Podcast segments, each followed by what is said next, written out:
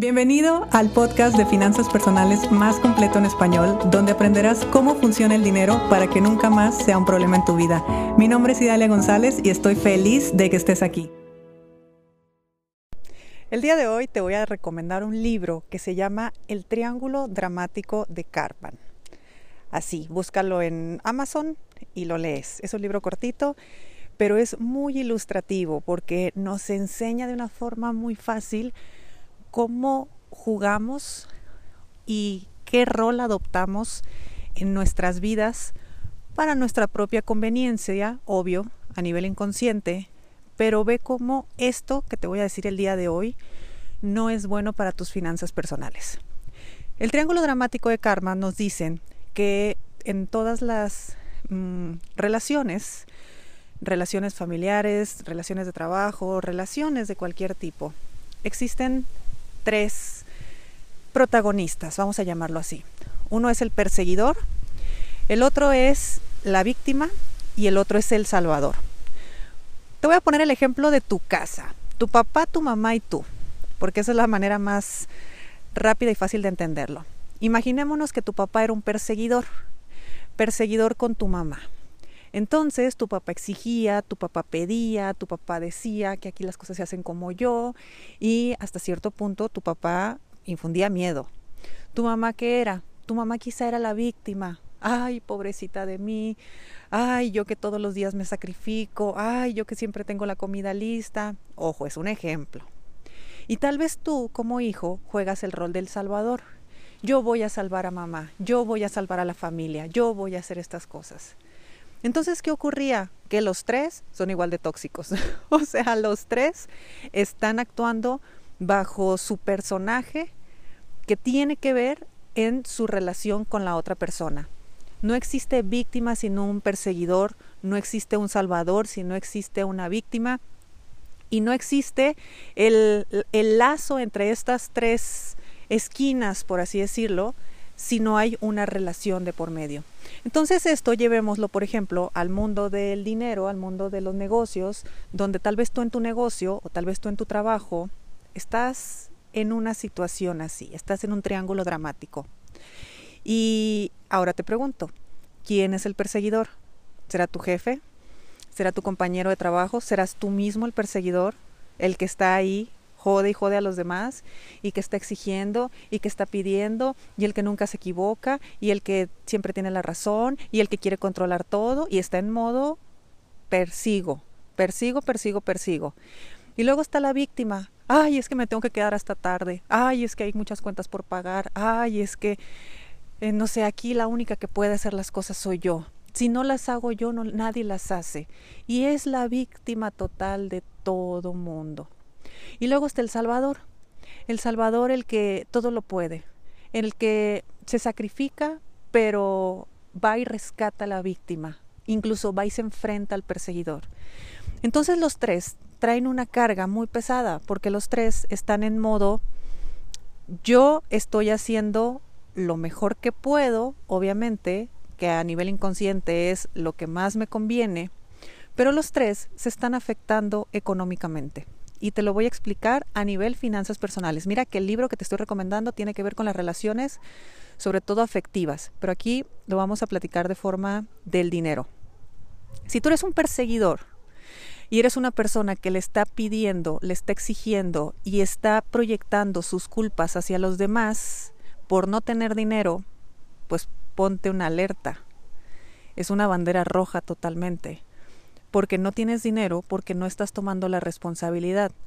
Si según tú todos los demás son el problema y tú haces todo bien, pues ahí te lo dejo de tarea nada más que lo pienses. Si tú eres la víctima y resulta que no tienes dinero por el gobierno, porque mi papá me abandonó, porque me, se metieron a mi casa a robar, porque me clonaron mi tarjeta, porque yo que me quedo hasta tarde trabajando y yo qué hago y tres hijos a mi cargo y drama, víctimas. ¿Sabes lo que es una persona en modo víctima? Es una persona que no asume la responsabilidad. Por lo tanto, si tú estás en esas situaciones que no has asumido tu responsabilidad financiera personal, No has asumido que nadie te va a mantener, que nadie te va a resolver y que nadie tiene por qué venir a darte todo lo que tú necesitas. Tú solito, tú solita te puedes proveer de todo. Y si por el otro lado eres el salvador, esto significa que aunque tú quieras tener cosas o, o bienes materiales o dinero o negocios o prosperidad incluso, pues difícilmente lo vas a tener porque todos los demás están antes que tú. Entonces tú ayudas a tus hijos y ayudas al vecino y prestas dinero que necesitas y vas por la vida así de Madre Teresa, la persona más buena del mundo. Todo mundo me ama, yo soy incondicional, la gente sabe que cuenta conmigo, en mí siempre tendrás un hombro para llorar, amiga. Eso no, eso es querer jugar a ser un salvador. Y te repito, tanto el salvador como la víctima, como el perseguidor, son personas que están viviendo en conflicto y están viviendo en conflicto su vida económica no hablemos de la personal, pero su vida económica se está viendo afectada por esta conducta que están teniendo. Muy probablemente no te des cuenta, muy probablemente no lo puedas identificar. Entonces, como no es tan fácil identificarnos, porque también en determinados momentos de la vida todos hemos jugado todos los roles, eso también hay que aceptarlo. Pero el día de hoy, si tú quieres saber en qué posición estás, identifica a los otros, voltea a tu lado a ver quién está portándose como perseguidor, a ver quién está portándose como víctima o a ver quién está portándose como salvador. Y dependiendo de qué rol estén jugando los otros, vas a ver cuál es el rol que tú estás jugando. Y esto no es para sentirse mal. Esto es crecimiento personal. Esto es darte cuenta que cuando entras en un ciclo, cuando entras en relaciones, cuando estás en una convivencia con más gente, nosotros por supervivencia adoptamos una forma de ser, adoptamos una forma en la que los otros nos acepten, adoptamos una forma en la que podamos pertenecer a ese grupo o esa manada. Entonces nuestro inconsciente, de forma muy inteligente, recurre al personaje que conviene en ese momento. Y a veces nos toca ser el perseguidor y a veces nos toca ser el salvador. Y en muchos casos, por supuesto, también somos la víctima. Pero ve cómo los tres están jodidos económicamente.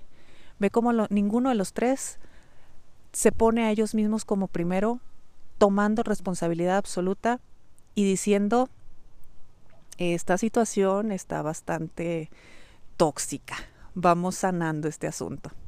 Entonces cuando tú te pares frente a tus finanzas personales y digas, yo no soy perseguidor de nadie, yo no le echo la culpa a nadie, yo no le exijo a nadie, yo produzco y hago con mi dinero lo que yo elijo hacer, lo que yo decido hacer.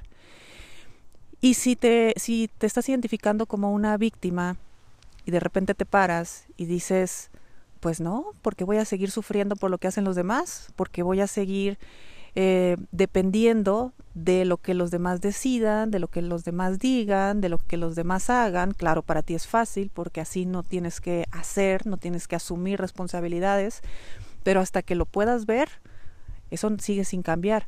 Y el Salvador, pues bueno, el Salvador que se da golpes de pecho y que se cree lo máximo en la vida porque es la persona que ayuda a todos, pues compadre, estás exactamente igual. Estás atrapado en un triángulo dramático donde tus finanzas personales no se verán favorecidas mientras tú no te pongas como prioridad. Entonces, ¿podemos salirnos del triángulo? Por supuesto, eso es crecimiento personal y es algo que también trabajamos en finanzas personales, pero lo trabajamos con un alto nivel de conciencia muy alto nivel de conciencia, diría yo. O nos mantenemos dentro del triángulo.